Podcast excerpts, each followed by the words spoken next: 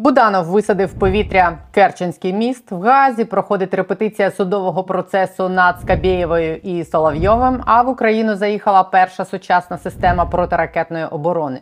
І це буде початком створення надійної системи захисту нашого неба від МАВП з Іскандером. Вітаю, друзі! Я Олена Трибушна. Ви дивитесь канал Є питання, і сьогодні про все перелічене щойно вище піде мова. Вчора пізно ввечері міністр оборони України Олексій Резніков підтвердив, що перша система ППО «Іріс-Т» вже в Україні.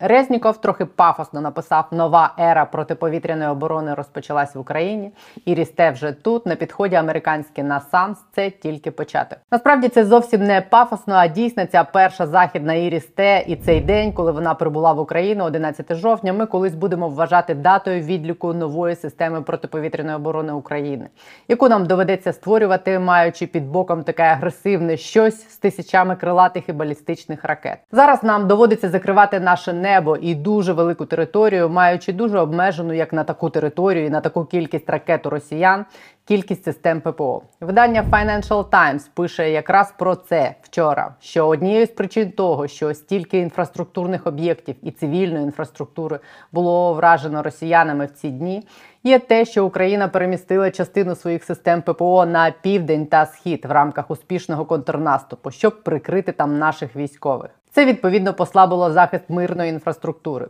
тобто в умовах величезної території країни і обмеженої кількості систем ППО нам доводиться балансувати пріоритети між захистом цивільних районів і наших військових, які воюють на передовій і просто зараз розбудовувати сучасну систему ППО, яка буде потрібна нам завжди з таким сусідом.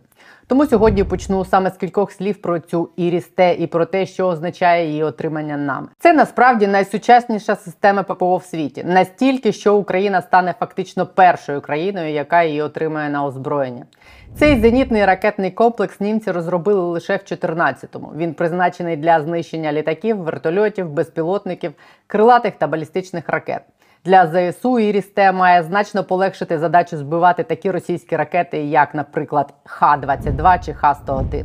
Для розуміння саме Х-22 влучила по торгівельно-розважальному центру в Кременчуці, де загинуло два десятки людей. Загалом Ірісте справляється з усіма повітряними цілями, з якими справляються і ті ЗРК, які є у нас на озброєнні зараз. Його головна перевага це чутливий радар. Ті крилаті ракети, які летять дуже низько і збудовані за малопомітною технологією, як Х-101, наші радари погано бачать, на відміну від Іріс-Т. Ще один важливий момент. Іріс-Т може одночасно знищувати декілька цілей до 24. Тобто, якщо росіяни випустили одночасно багато ракет, як вони і роблять, і ці ракети летять масово, то для наших старих комплексів це проблема. А Іріс-Т більшість цих ракет знищить. Дальність застосування системи до 40 км, але як пояснюють військові, якщо пускову установку розмістити за 20 км від центру управління, тобто робочого місця, з якого оператори здійснюють пуск, то можна знищувати цілі на відстані до 60 км від об'єкта, що прикривається. Як справедливо обурювались в коментарях під вчорашнім відео про ППО, ось тут одного комплексу Ірісте Україні, м'яко кажучи, недостатньо, і до її отримання треба ставитись саме як до першого кроку в розбудові наших систем протиракетної та протиповітряної оборони загалом. І саме в ці дні, після цих ракетних обстрілів, які влаштувала Росія нам, цей процес якраз починається. Сьогодні на міністерській зустрічі держав Альянсу в Брюсселі генсек НАТО Єнс Столтенберг закликав держави Альянсу надати Україні більше систем протиповітряної оборони. Він сказав, що ракетні обстріли Росії України продемонстрували нагальну потребу в більшій кількості ППО для нас. Я зацитую. Союзники надавали системи ППО, але потрібно більше. Потрібні різні типи систем ППО малої дальності, великої дальності, системи ППО проти балістичних ракет, крилатих ракет, дронів, різних систем для різних завдань. Важко з ним не погодитись. Сьогодні ці питання будуть вирішуватись і в рамках цієї зустрічі, і на Рамштайні 6. Вчора координатор Ради національної безпеки Сполучених Штатів зі стратегічних комунікацій Джон Кірбі заявив, що Вашингтон працює над прискореним постачанням Україні систем протиповітряної оборони на САМС. Як він сформулював, процес доставки перших двох систем вже почався і завершиться в найближчому майбутньому. Системи НАСАМС це норвезький зенітний ракетний комплекс середньої дальності. Це спільна розробка Норвегії і Сполучених Штатів Америки. Саме такі системи використовуються для захисту Білого Дому. Насамс є на озброєнні 12 країн світу, і теоретично на тлі того ракетного терору, який влаштувала нам Росія, їх можна зараз переконувати дати нам їх вже готові установки. Важливою перевагою усіх цих систем, про які йде мова зараз, на САМС, Ірісте та Петріоти, які очевидно в перспективі ми теж отримаємо на озброєння, є те, що вони ефективно інтегруються в єдину систему зенітно-ракетного прикриття. Чому це важливо? Приміром, якщо зенітно-ракетна батарея БУК, яку ми використовуємо зараз, бачить ціль, вона її знищує. Якщо вона не бачить ціль, то не знищує відповідно, навіть якщо цю ціль бачить якась сусідня установка. У NASAMS, Ірісте та Петріот і інших сучасних систем всі цілі зводяться в єдину інформаційну систему, яка контролює весь повітряний простір країни. Тобто будь-яка з систем ППО, заведена в спільну систему, зможе вражати цілі, навіть якщо її власний радар цілі бачити не буде.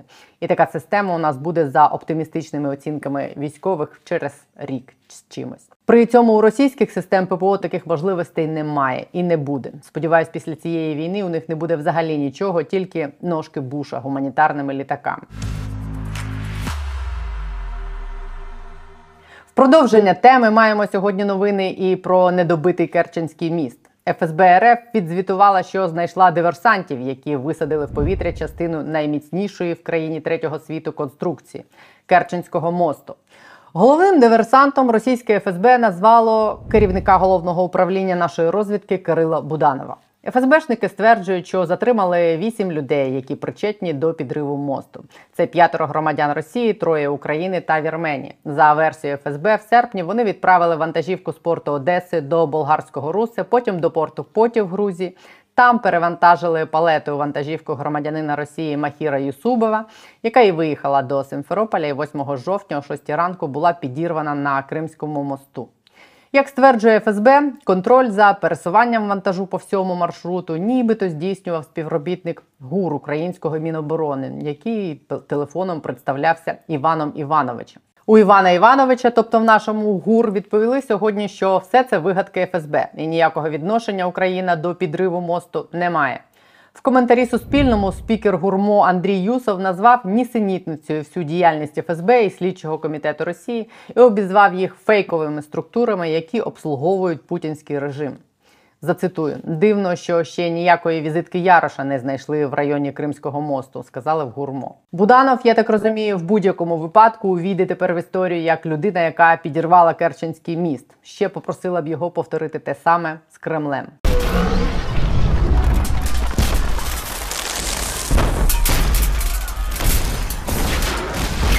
Що візитку Яроша чи візитку Буданова росіяни не знайшли під мостом в Криму, дійсно дивно, не допрацювали. Але те, що міст підірвали ми, швидше схоже на правду. По-перше, від підриву мосту персонально Путін, для якого це був дуже особистий проект, ніяких дивідендів не отримав.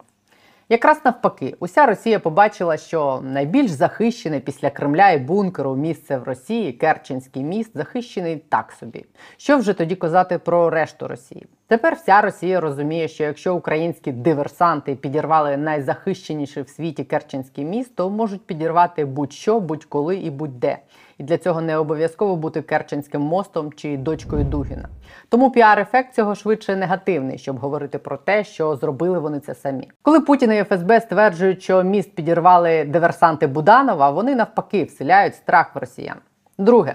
Теза про те, що міст підірвали самі росіяни, щоб створити привід обстріляти Україну ракетами, теж сумнівна. Бо, як стверджує наша розвідка, обстрілювати вони готувались нас і так, але ближче до холодів. Тоді б це мало сенс. Зараз їм очевидно довелось вдатись до цього передчасно, щоб імітувати той самий судний день, яким вони погрожували нам в разі ударів по Криму. Третє, подивимось на це з військової точки зору. Міст дійсно є важливим стратегічним об'єктом для російських збройних сил. Це основне автомобільне та залізничне сполучення між материковою частиною Росії та Кримським півостровом, нашим Кримським півостровом, звідки перекидається техніка і особовий склад на український південь, де збройні сили зараз розвивають контрнаступ. Цим мостом щодня перевозилися тисячі тонн вантажів до Криму та Херсонського фронту з баз в районі Ростова і Південного військового округу Росії. Для нас зруйнувати місто означало перервати ці постачання. Так, росіяни частково відкрили міст. Зараз там працює одностороння автомобільна смуга з обмеженням до 3,5 тонн для кожного транспортного засобу і один залізничний шлях. Як автомобільний міст, так і залізничний потребують капітального ремонту. На автомобільному треба відновити кілька прольотів, які просто обвалились у воду після вибуху. Два прольоти залізничного мосту також потребують заміни, як розказав в понеділок російський віце-прем'єр Марат Хуснулін, який курує окупований Крим. Також доведеться усувати деформаційний шов на одній з опор мосту, і це лише те, що вони визнали публічним, як там насправді знає одна Скабєєва. За оптимістичними прогнозами самопроголошеного голови Криму Аксьонова на ремонтні роботи півде півтора місяці. Тим часом пропускна здатність мосту сильно зменшилась, як би не переконували представники російської влади в зворотньому. Паромна переправа компенсує лише частину втраченої пропускної спроможності Керченського мосту. І цей дефіцит постачань росіянам доведеться переправляти дорогою М14 на південному узбережжі окупованої ними частини України та тамтешніми залізницями, які вже серйозно пошкоджені українськими атаками, і які для російського угрупування є дуже вразливими через українську артилерію. Вчора в Україну прибули ще чотири хаймарси. Вдалого полювання побажаємо нашим збройним силам. Ну і ще одна важлива тема про ту ж таки Скабєєву і те, що чекає на неї в недалекому, я сподіваюся, майбутньому. В Гаазі саме в ці дні судять руандійську Скабєєву, 89-річного пропагандиста Фальсієна Кабугу з Руанди. Його звинувачують у закликах до геноциду, фінансуванні збройних загонів і політичних організацій, що відповідальні за геноцид в цій країні в 94-му році. Кабуга був одним із натхненників геноциду. За 100 днів в цій країні загинуло тоді від півмільйона до мільйона людей. Довге історичне протистояння між двома ворогуючими етносами хуту і туці перетворилося на криваву бійню. Хуту, які складали більшість населення Руанди, фізично винищили туці. Кабугу був хуту. Він заснував та фінансував вільне радіо і телебачення тисячі пагорбів. Ця станція була популярною серед усього населення країни і агресивно поширювала расистську пропаганду проти туці. Саме вона відіграла вирішальну роль у створенні в країні атмосфери, зарядженої ненавистю і расовою ворожістю, яка уможливила геноцид. Дослідження показали, що десята частина насильства під час геноциду була напряму пов'язана з передачами, які транслювало радіо тисячі пагорбів Були проведені реальні оцінки, які показали, що понад 50 тисяч смертей були спричинені конкретно мовленням станцій. Ненависть розпалювали в жанрі, який нагадує російське телебачення під поп-музику і з гумором. Я э, порубил зелень как э, красный комиссар э, жителей украинской деревни и готов. Вы почистили мой клинок. Да я, я просто останки жителей. Стряхивать. На радіо тисячі пагорбів туці називали тарганами і казали, що як тарганів їх уб'ють. Те, що роблять умовні і безумовні Скабєєва, Соловйов, Кисельов, Ургант і десятки інших російських пропагандистів, нічим не відрізняється від того, що робили пропагандисти радіо тисячі пагорбів. понимали, что в горячей войне мы Украину победим за два дня. Чего ее побеждать-то, господи? Ну, Украина, ну, подавили эти огневые точки. Вот мы рекламную паузу это обсуждали. Ты должен быть готов пожертвовать за свое убеждение всем, понимая, почему ты живешь. Мы никогда не знаем, когда Родина скажет «надо». Это зависит от миллиона обстоятельств. Но мы должны быть готовы. Мы должны осознать свое предназначение. Доподлинно известно, что никто никого не насиловал. Во всяком случае, по-прежнему ни одного имени, ни одной фамилии, ни места действия, ни времени изнасилования ни один человек, обвиняющий российских солдат в этом, до сих пор не назвал. Выглядит подозрительно. Я вообще террорист. Я вообще сказал, значит так, три дня всем выйти мирным из Харькова, из Николаева, из Одессы. Три дня. Если это не будет сделано, сносим квартал за кварталом. Три дня. Тому дуже раджу Скабєєві, Соловйову, Кисельову і усім іншим, хто закликав до денацифікації і заохочував і закликав росіян іти вбивати, грабувати і гвалтувати українців. В ці дні подивитись судові слухання в Газі, де судять руандійську Скабєєву, Фальсієна Кабугу, і подумки налаштовуватись зайняти його місце там На руках і ротах цих росіян вже набагато більше смертей, ніж було на руках хуту Кабуги. Теперь про рациональность. Это, пожалуй, самый интересный вопрос. Вот скоро почти там 8 месяцев, как идет операция. И, ну, ясно, что это уже никакая не специальная военная операция, что мы воюем с НАТО. При этом НАТО присутствует, ну, в полный рост. Уже и бойцами, и кем хочешь. Я же не говорю про технику, разведку, все есть.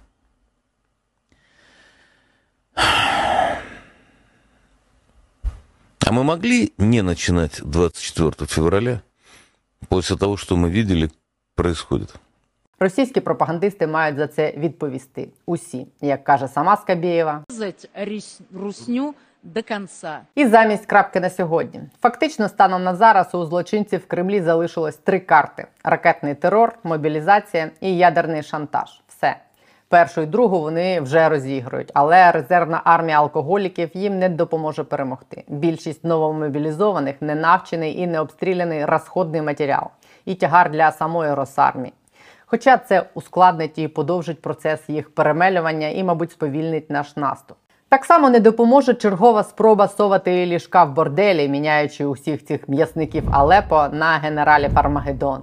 Ракетним терором Україну не перетворити на Алепо. Зовсім інші вихідні умови конфліктів. Російська авіація, якою генерали Армагеддони утюжили Сирію, давно боїться залітати в глиб України і несе втрати в техніці навіть на лінії фронту. Сьогодні прекрасну новину про це принесли нам наші збройні сили самого ранку. За якихось 18 хвилин в проміжку між 8.40 і 8.58 зенітні ракетні підрозділи наших повітряних сил на південному фронті знищили чотири ударних російських вертольоти, які здійснювали вогневу підтримку наземних окупаційних військ. От так от за 18 хвилин. Так вони продовжать ракетні обстріли, але половина їх ракет не злітає, частина падає, половину збивають наші ППО, які від сьогодні будуть тільки посилюватись.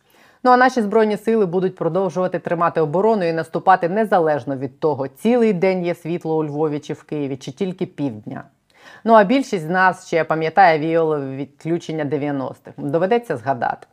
От тепер ставлю крапку. Дякую всім, хто додивився аж до цього місця. Дякую всім, хто підтримує наш канал. Ось всі ці люди, які допомагають зростати і українському Ютубу, і конкретно каналу є питання. Усі посилання для тих, хто хоче приєднатися до них в описі під цим відео. Як завжди, бажаю вам сил, терпіння, мужності, бережіть себе і близьких, підтримуйте ЗСУ, вірте в нашу перемогу. Як кажуть, в кінці кінців все буде добре. Якщо зараз не добре, то це означає лише те, що це ще не кінець. Побачимось.